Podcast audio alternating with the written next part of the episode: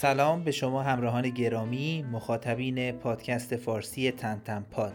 امروز در خدمت شما هستیم با اپیزود شماره 13 همراه ما باشید.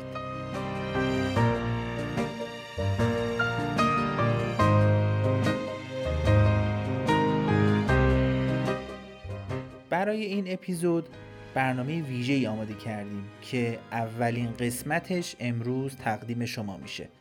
تصمیم گرفتیم پرونده هرژه و ارتباطش با آمریکا رو برای شما باز بکنیم.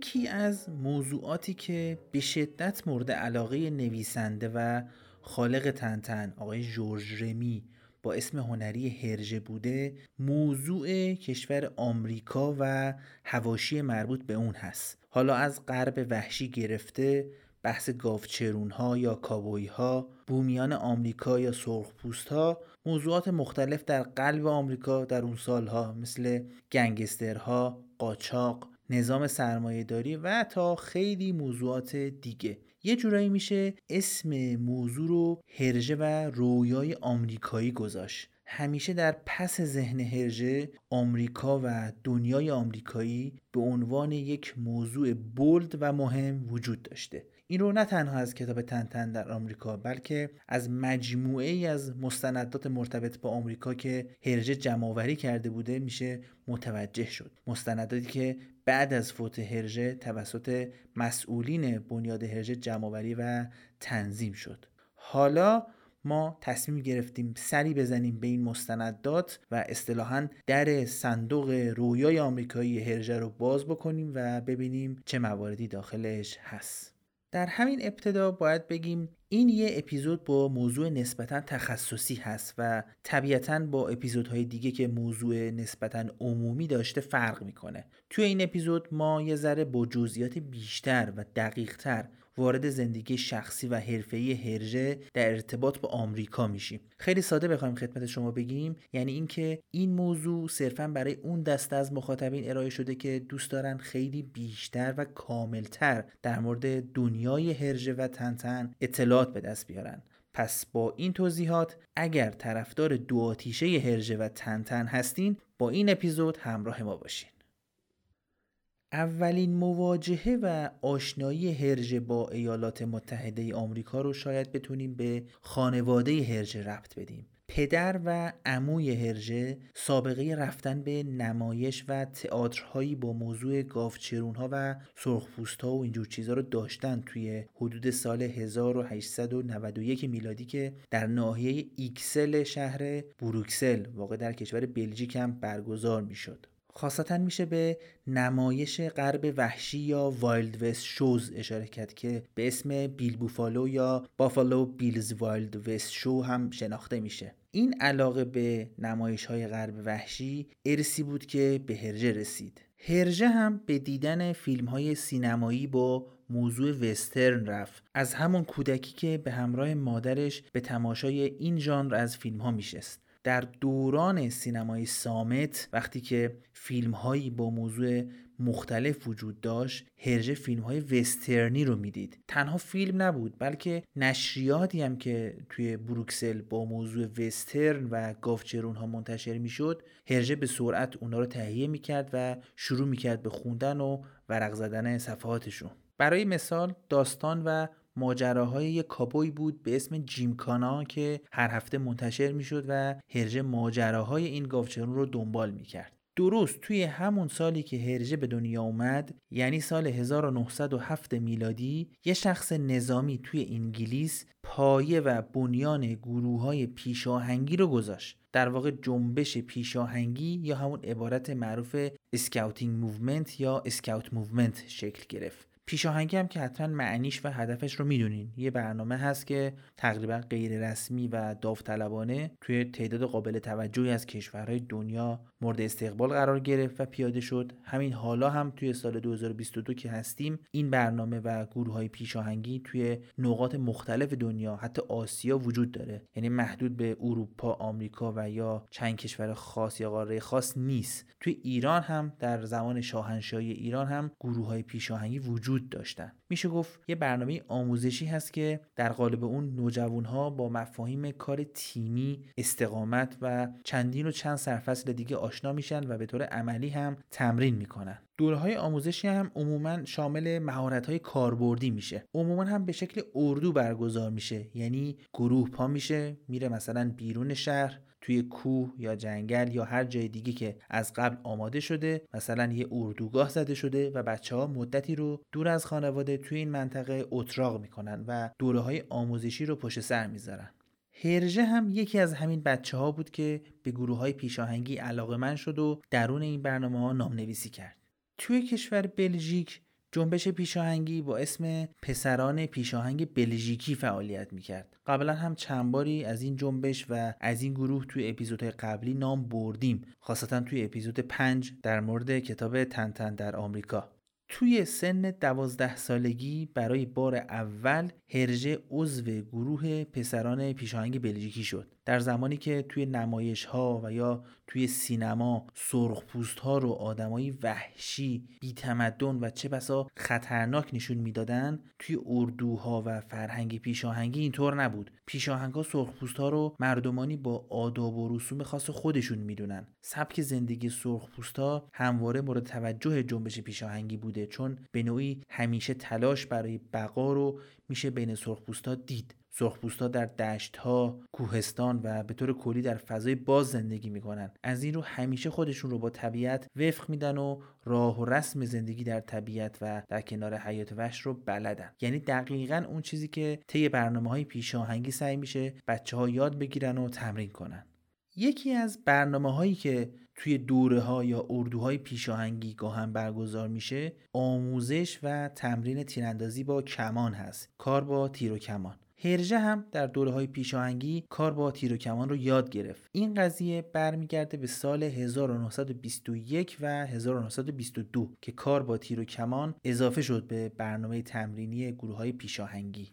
حتی گفته میشه که این احتمال وجود داره با پیشنهاد و اصرار هرژه بوده که برنامه تیر و کمون رو اضافه کردن. علاقه هرژه به تیر و کمون رو میشه توی خبرنامه مربوط به گروه پیشاهنگی که هرژه عضوش بود هم دید. هرژه برای این خبرنامه نقاشی و طراحی می‌کرد. اولین طراحی هم که داخل این مجله یا خبرنامه پیشاهنگی چاپ میشه از هرژه تصویر کشیده شده از بچه هایی هست که دارن با تیر و کمان کار می‌کنن. به حال نمیشه از سرخ پوستا صحبت کرد و یا در موردشون نقاشی کشید اما به تیر و کمون اشاره نکرد.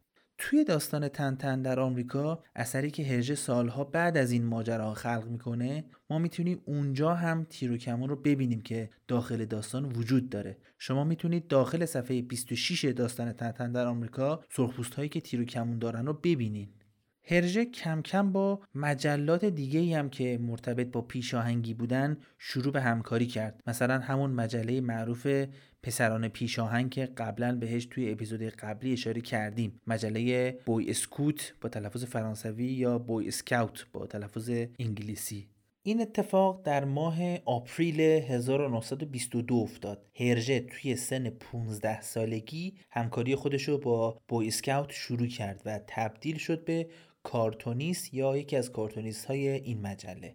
حالا این مجله بوی اسکوت یا بوی اسکاوت پسر پیشاهنگ برای چه گروهی بود؟ برای گروه BCS که اینم یکی از گروه های پیشاهنگی در دوران تحصیلات هرژه بودش. BCS مخفف بلژیان کاتولیک اسکاوتس یا همون پیشاهنگ های کاتولیک بلژیکی هستش.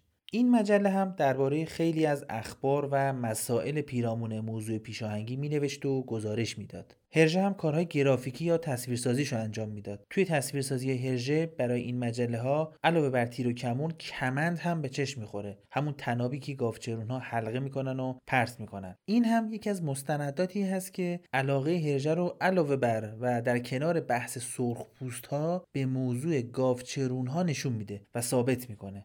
توی کتاب تنتن در آمریکا هم دیدیم. الا ماشاءالله صفحاتی هست که تنتن لباس گاوچرون ها رو پوشیده و اصلا بخشی از داستان که پیش میره تنتن پوششش و لباسش مثل پوشش و لباس کابوی ها هست. اون هفتیرکشی ها و پوتین های خاصشون کلاه مخصوص و غیره. اون کمند و یا تناب گاوچرون ها هم که گفتیم توی داستان هست اتفاقا. می‌تونین توی مثلا صفحه 18 داستان تنتن در آمریکا ببینید که تنتن سعی می‌کنه از کمند استفاده کنه. در واقع اینها همش هایی هست که هرژه از قدیم ایام در رابطه با سرخ پوست ها و گافچرون ها دیده بود و علاقه شده بود و بعدها سالها بعد توی کتاب خودش داستان تنتن در آمریکا به این ها جان تازه میده و به طور جدی اینا رو به تصویر می‌کشه.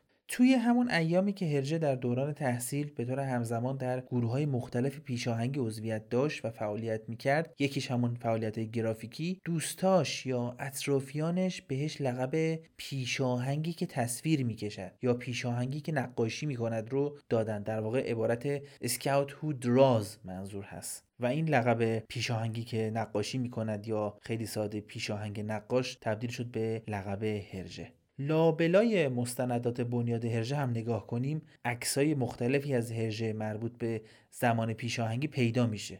مثلا اون گرد همایایی که پیشاهنگ ها خودشون رو مثل سرخپوستا گیری می‌کردن و لباس های سرخپوستی میپوشیدن و مراسم و آداب سرخپوستی رو به طور نمادین اجرا می‌کردن. سعی می‌کردن که ادوات و آیتم های سرخپوستا هم حتما داشته باشن. مثلا اون تبرهای دستی که بین سرخپوستا خیلی مرسوم هست. بهش میگن تاماهاک. هرژه هم در دوران نوجوانی این لباس ها رو پوشیده و تاماهاک به دست گرفته و تبدیل شده به یک سرخپوست. دیگه فکر نکنیم نیاز بشه دوباره ارجاع بدیم به داستان تنتن در آمریکا که اونجا هرجه اون لباسهای سرخ پوستی و تبر رو به تصویر کشیده. ولی حالا اگه دوست دارین می‌تونین این تصاویر رو مثلا توی صفحه 19 و صفحه 20 داستان تنتن در آمریکا ببینین. یه جورایی میشه گفت هرژه همیشه به دنبال این فرصت بود که چیزایی که در مورد سرخپوست ها خونده بود و دیده بود رو در معرض دید عموم قرار بده. در موردش صحبت کنه معرفی کنه. برای همین توی اپیزودهای قبلی هم گفتیم که خیلی دنبال فرصت مناسبی برای خلق داستان تنتن در آمریکا بود که بتونه کارهایی که توی نوجوانی کرده بود اردوهای پیشاهنگی که شرکت کرده بود لباسها و ابزارهای سرخپوستی که باهاشون خاطره داشت همه اینا رو در قالب یک کتاب به تصویر بکشه. البته همین موارد رو باید در مورد کابوی ها و یا گاوچرون ها هم بگیم. علاقه هرژه به کابوی ها رو نباید دست کم یا نادیده گرفت. اون استایل خاصشون هفتیر پوتین شلوار و کلا یک اوتفیت کابویی. با تنتنپاد همراه باشین.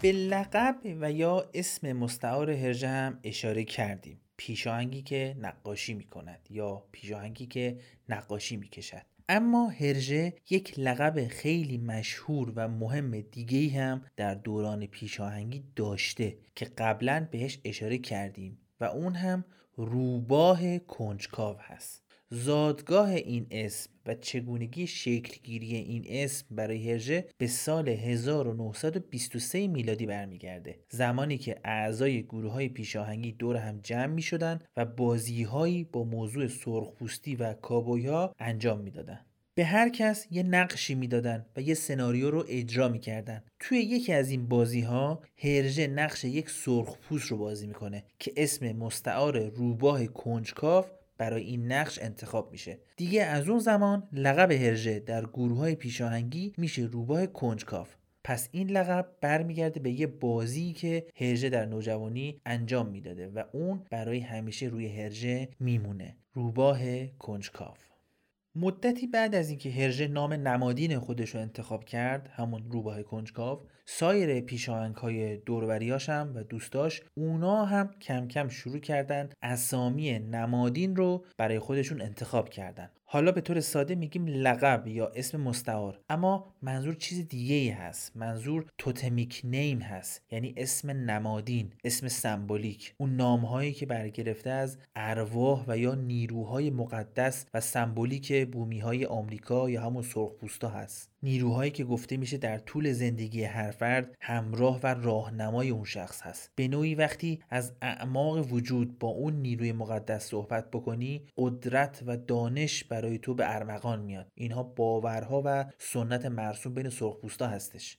حالا این ارواح و یا نیروهای مقدس عموما حیوان هستند در واقع نمادهای حیوانی برای سرخپوستا خیلی مهم و حیاتی هست. خیلی هم زیاده. مثل شیر، پلنگ، عقاب، خرس، شاهین و حالا خیلی حیوان دیگه. خیلی بعیده شما توی کتابا یا فیلم و سریال ها نشنیده باشین یا ندیده باشین که مثلا فلان کاراکتر سرخپوست اسمش مثلا گرگ کوهستان هست یا مثلا یکی دیگه اسمش خرس سفید. مثلا رئیس سرخپوستا اسم سمبولیکش عقاب بزرگ هست و به همین ترتیب تا آخر. پیشاهنگ ها هم از همین جهت و به همین دلیل از اینجور اسم ها اسامی توتمیک برای خودشون انتخاب می‌کردن. برای خود هرژه که گفتیم همون روباه کنجکاو و بقیه اعضای گروه هم هرکی اسمی برای خودش انتخاب کرده بود. توی داستان تنتن در آمریکا هم شما می‌بینین اینجور اسمها رو. مثلا اگه به صفحات 22 و 23 داستان برین می‌بینیم که هرجه اونجا برای اعضای گروه سرخپوستی یک سری اسامی توتمیک سمبولیک رو انتخاب کرده. افرادی با این اسامی همدیگر رو صدا می‌کنن. صحبت از اسامی توتمیک کردیم. بعد نیست به یه اتفاقی به نقل از منابع شرکت تنتن یا همون بنیاد هژه اشاره کنیم که برمیگرده به زمان 1924 میلادی. یه گزارشی از همین مجله لوبوی سکوت که در واقع یک مصاحبه چاپ شده است. اون سال اومدن با یه بنده خدایی مصاحبه کردن که طرف خودش رو یه سرخپوست معرفی کرده بود. لباس های سرخپوستی هم پوشیده بود و عکساش هم توی مجله چاپ شده. حتی هرژه نقاشی و طراحیهایی از بنده خدا کرده بود و اینا هم چاپ شده. طرف خودشو گوزن سفید معرفی کرده بود. گفته من یکی از افراد رد بالای فلان قبیله سرخپوستی هستم و اسمم هم گوزن سفید و چه و چه خلاصه هرژه و افراد مجله پیشاهنگی اومدن این مصاحبه رو انجام دادن و بعد چاپ شده و رفته. بعدها کاشف به عمل میاد که طرف دروغگو بوده و اصلا سرخپوست نبوده. صرفا برای اینکه ملت رو سر کار بذاره و مثلا بهش احترام بذارن و عکس و مصاحبهش بره توی مجله و از این حرفا اومده خودش رو سرخپوست جا زده. اسمش هم الکی گفته گوزن سفید. خلاصه توی منابع نوشته شده که سالها بعد بنده خدا رو سر یه پروژه کلاهبرداری و یا دوز و کلک دیگه گرفتنش رو زندانی کردن. بعد نیست اشاره کنیم که اسم هنری جورج رمی که همین هرژه باشه توی همین سال 1924 و ماه دسامبر خلق شد. برای اولین بار واژه هرژه که قبلا گفتیم تلفظ دو حرف آرجی هست. توی مجله پسر پیشاهنگ به عنوان امضا و نام اختصاری هرژه دیده شد. این داستانهای زندگی پیشاهنگی هرژه و دوران تحصیلات و دانش آموزی ادامه داشت تا سال 1925 میلادی سن 18 سالگی هرژه. زمانی که هرژه توی بلژیک به استخدام روزنامه لوونتیم سیکل یا همون قرن بیستم در اومد و زندگی حرفه‌ای کاریشو به عنوان کارمند روزنامه قرن بیستم شروع کرد بارها قبلا در مورد این روزنامه صحبت کردیم به خصوص اپیزود یک برای همین الان خیلی دیگه در این رابطه صحبت نمی کنیم. تا الان یعنی هرژه در 18 سالگی و سال 1925 عمده فعالیت مکتوب و یا چاپ شده هرژه منظور یعنی اون کارهایی که از هرژه به صورت چاپ شده توی نشریات منتشر و توضیح شده مربوط می‌شد به همون مجلات و یا نشریات پیشاهنگی مربوط به گروه ها یا مدارس مختلفی که هرژه در اونا حضور داشت. که اکثرا هم همونجوری که گفتیم کارهای گرافیکی بوده یا همون تصویرسازی. فعالیت به عنوان داستان پرداز کارتونیست نبوده. اما از اینجا به بعد هرژه در بعد از 18 سالگی و استخدام رسمی در یک روزنامه وارد دنیای کمیک میشه یعنی داستانهای مصور رو شروع می‌کنه.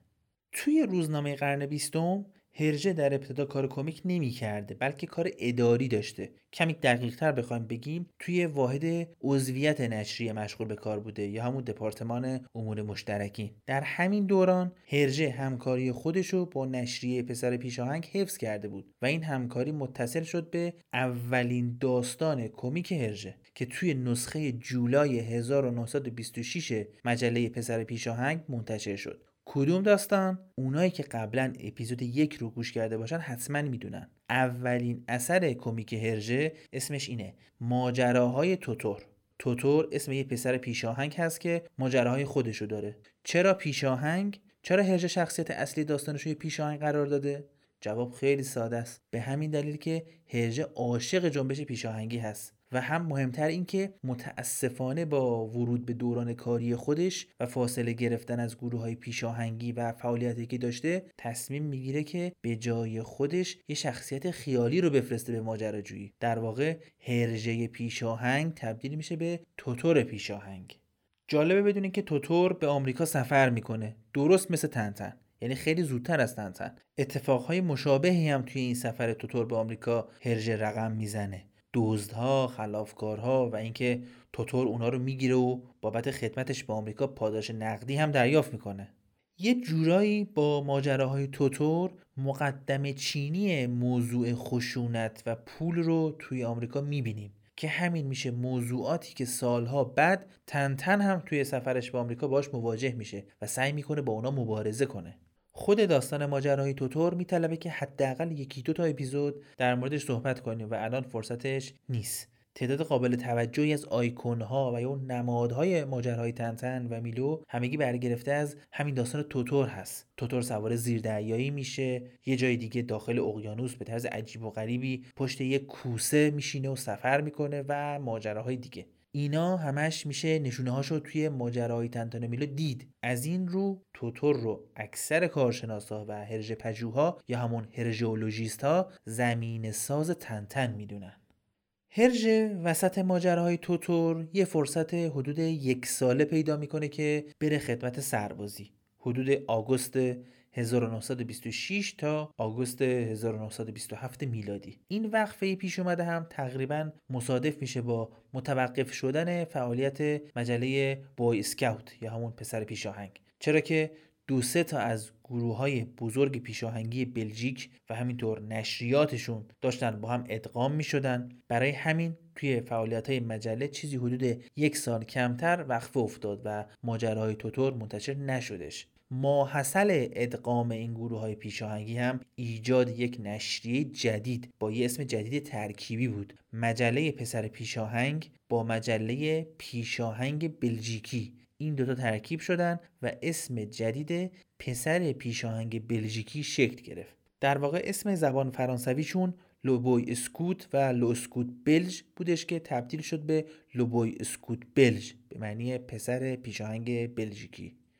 توی این حد فاصل که این مجله ها و گروه های پیشاهنگی ادغام بشن گفتیم که هرژه رفته بود خدمت سربازی. این وقفه رو یه جورایی از روزنامه قرن بیستم که محل اصلی کارش بود مرخصی گرفته بود. بعد از خدمت سربازی یعنی همون حدود آگوست 1927 مجدد توی روزنامه قرن بیستم شروع به کار کرد یا در واقع دوباره استخدام شد.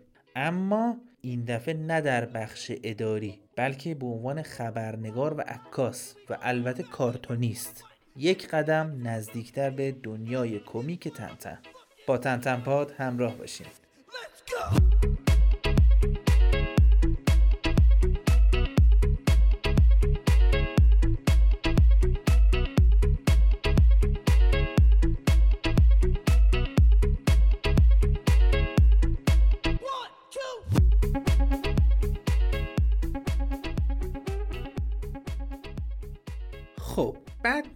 حالا که صحبت از توتور شد و الان هم صحبت در مورد هرژه و آمریکا و تنتن در آمریکا و اینا هست به یه موضوعی اشاره کنیم. تا الان هرچی در مورد سرخ پوستا گفتیم چیزای مثبت بوده. گفتیم هرژه اونا رو خیلی دوست داشته الهام بخش و الگوی هرژه بودن برای زندگی در طبیعت و کوهستان. یکی از مهمترین بخش های جنبش پیشاهنگی برای هرژه و دوستاش همین بحث های مرتبط با بومی های آمریکا بوده. لباسشون رو میپوشیدن سعی می‌کردن آداب و رسوم هاشون رو بازسازی کنن و چه و چه. در کل یک دید مثبت هرژه نسبت به سرخپوستا رو زمینه سازی کردیم. اما در عمل چی؟ حالا که هرژه توی سال 1926 اولین داستان کمیک خودش رو خلق کرده یعنی همین داستان توتور و همینطور سالها بعد سر داستان تنتن در آمریکا یعنی این دوتا داستانی که سرخ ها توشون نقش دارن. هم ماجراهای توتور و هم تنتن در آمریکا. توی این دو داستان هرجه چجوری سرخپوستا رو به تصویر کشیده؟ خاصتا اولین مواجهه توتور و یا تنتن با سرخپوستا چجوری بود؟ ما همه داستان تنتن در آمریکا رو خوندیم. حالا شاید همه توتور رو نخونده باشن اما بعید کسی از علاقمندا تنتن در آمریکا رو دیگه نخونده باشه. همین تنتن در آمریکا رو برای مثال اولین مواجهه تنتن و سرخپوستا چجوریه؟ چه اتفاقایی میفته چه کشمکش هایی پیش میاد؟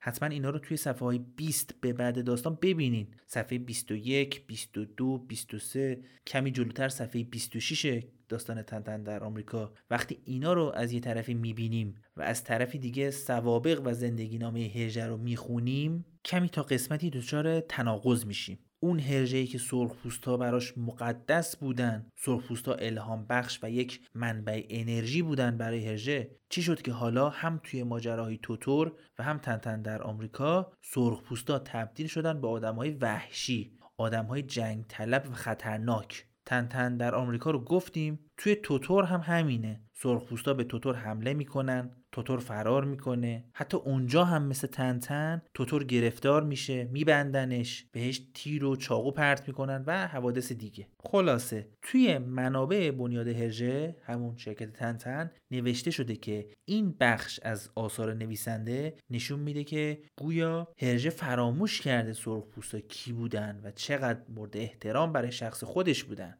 سرخپوستایی که الهام بخش هرژه بودن حالا توی داستانها تبدیل شدن به دشمن.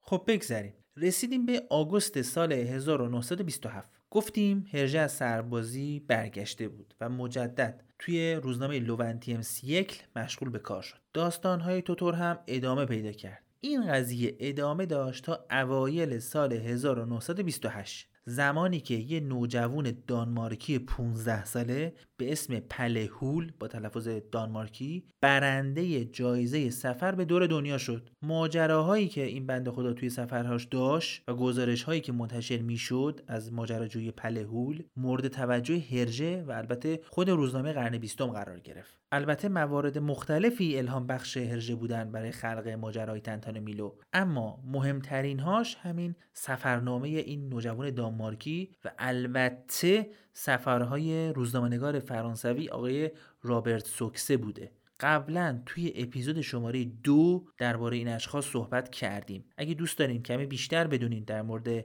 پلهول دانمارکی و رابرت سوکسه فرانسوی و ماجراهایی که داشتن حتما به اپیزود دو گوش بدین. خلاصه اینجا بود که هرژه تصمیم گرفت خبرنگار و یا روزنامه‌نگار خیالی خودش رو خلق کنه و برای ماجراجویی و تهیه گزارش به نمایندگی از روزنامه که توش کار می‌کرده یعنی همین روزنامه قرن بیستم بفرسته به نقاط مختلف دنیا. تصمیم هم بر این شد که ماجراهای تنتن به جای روزنامه لوونتیم سیکل یا قرن بیستم توی یه هفته نامه ویژه جوانان چاپ بشه که برای همین روزنامه هم هست. اسم این هفته نامه ویژه جوانان هم گذاشتن لوپوتی ونتیم یعنی بیستم کوچک یا بیستم کوچولو. یه جورایی در ارتباط با روزنامه اصلی که اسمش قرن بیستم هست. از اینا که بگذریم می‌رسیم به ژانویه 1929 و منتشر شدن اولین داستان تنتن و میلو یعنی تنتن در سرزمین شوروی. و گفتیم که توی هفته نامه بیستم کوچک چاپ شد. از این بحث شوروی عبور می‌کنیم. اگر اپیزود شماره دو تنتن در شوروی رو گوش ندادید که حتما ابتدا برید اون اپیزود رو گوش کنین و برگردین. اگر هم قبلا اپیزود دو رو گوش دادین که الان همراه ما باشین برای ادامه بحث. تن توی نشریه بیستم کوچک شروع شد. توتور هم توی مجله پسر پیشاهنگ بلژیکی ادامه داشت. این دوتا یه چند ماهی با هم همپوشانی داشتن. یعنی بعد از شروع تنتن چیزی حدود پنج ماه بعد توی همون سال 1929 ماجراهای توتور به پایان رسید. توتور که به آمریکا رفته بود مأموریتش که در واقع نجات فک فامیلش از دست دزدها و خلافکارا بود تموم شد و اون مبارزه خودش با گنگسترها و سرخپوستای جنگ طلب رو تموم کرد. دست آخر هم از آمریکا برگشت به بلژیک. این پایان ماجراهای توتور بود. بعد از شروع تنتن در شوروی نقاشی ها و طراحی های هرژه در مورد سرخ پوستا و گافچرونا متوقف نشد بلکه ادامه داشت. بالاخره در کنار داستان تنتن در شوروی کمیک ها یا داستان های دیگه هم توی مجله بیستم کوچولو چاپ می‌شد و هرژه برای اون داستان ها هم نقاشی می‌کشید. اینطور نبود که فقط برای تنتن باشه. داستان های دیگه هم نیاز به تصویرسازی داشتن. برای مثال می‌تونیم به داستان پیروزی عقاب سرخ یا به انگلیسی The Triumph of the Red Eagle اشاره کنیم. این داستانی بود که با فاصله کمی از تنتن در شوروی توی مجله بیستم کوچولو منتشر شد توی سال 1930. برای مثال توی این داستان تصاویر سرخ بوستا و کابویا وجود داشت که هرژه هم زحمتشو کشیده بود. به نظر کم لطفی میاد در حق هرژه. اگه به یکی از معروفترین آثارش که اتفاقا هرژه پای اونا هم به دنیای سرخپوستا و کابویا باز کرد اشاره نکنیم. و اون ماجراهای کویک و فلوک هست. در فروشگاه تنتن Center هم الان یکی از کتاب های کویک و فلوک رو موجود داریم. اگه علاقه‌مند هستید می‌تونید به وبسایت فروشگاه به آدرس Tintin Center و یا page اینستاگرام تنتن Center با ID Tintin Center سر بزنید و سفارش خودتون رو ثبت کنید. این کویک و فلوک خودش قطعا چندین اپیزود طلب می‌کنه که در موردش صحبت کنیم. اما الان فقط به یه موضوع کوچیک اشاره می‌کنیم و رد میشیم. اول که بیستم کوچک منتشر شد خب تعداد صفحاتش خیلی زیاد نبود. از ابتدای 1930 یعنی حدود یک سال پس از شروع داستان تنتن در شوروی انتشارات تصمیم گرفت تعداد صفحات مجله رو بیشتر کنه. خب این یعنی چی؟ یعنی نیاز به محتوای بیشتر. باید محتوا یا content بیشتری تولید می‌شد برای مجله. و این یعنی چی؟ یعنی داستانهای بیشتر و کاراکترهای بیشتر. Quick و Flupke دو تا بچه اهل بروکسل بودن که بازی های مختلفی انجام می‌دادن و اینا همش داستانهای خودشو داشت. توی یه سری از بازی هاشون role playing انجام می‌دادن و هر کس نقش خودش رو اجرا می‌کرد. دزد پلیس خوب بد و حالا چیزای دیگه. توی یکی از بازی هاشون که توی نسخه ماه می سال 1930 چاپ شد قرار بود نقش کابوی و سرخپوست رو بازی کنن. اینجا هم هرجه از فرصت استفاده کرد و طراحی و نقاشی های مربوط به لباس های سرخپوستی و گاوچرون ها رو انجام داد برای این داستان. در واقع هرژه از هر فرصتی استفاده می کرد تا یه سری به دنیای وسترنی و سرخپوستی خودش بزنه. حالا یا کویک فلوک یا داستانهای دیگه و یا کمی جلوتر خود داستان تنتن در آمریکا. خب داستان تنتن در شوروی تموم شد. تنتن از مسکو به بروکسل برگشت. موقع شروع دومین داستان تنتن بود و چه چیزی بهتر از سفر تنتن به آمریکا. اما خب همه شما می‌دونین. قبلا بارها توی اپیزودهای اولیه مثل اپیزود کنگو یا اپیزود آمریکا گفتیم. علا رقم میل باطنی هرژه برای فرستادن تنتن به آمریکا سردبیر انتشارات یا همون آقای نوربرت والز مخالفت کرد و دستور داد که برای دومین داستان تنتن باید بره به یکی از سرزمین های مستعمره بلژیک و اونجا جایی نبود جز کنگو قاره آفریقا. به همین دلیل داستان تنتن در آمریکا به تعویق افتاد. ما قبلا در این باره هم توی اپیزود کنگو و هم اپیزود آمریکا یعنی اپیزود 3 و اپیزود شماره 5 صحبت کردیم. خوب میشه که حتما به این دوتا اپیزود گوش کنین.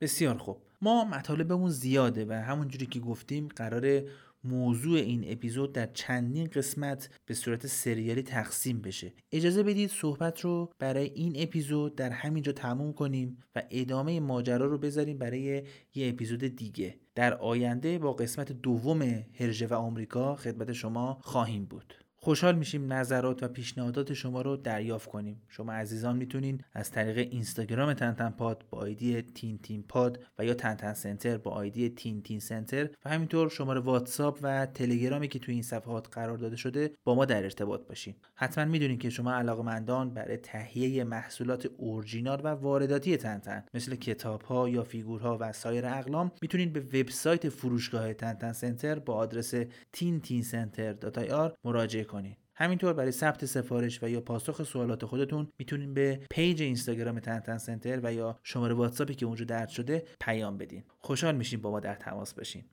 بسیار خوب. تا اپیزود بعدی مراقب خودتون باشین و خدا نگهدار.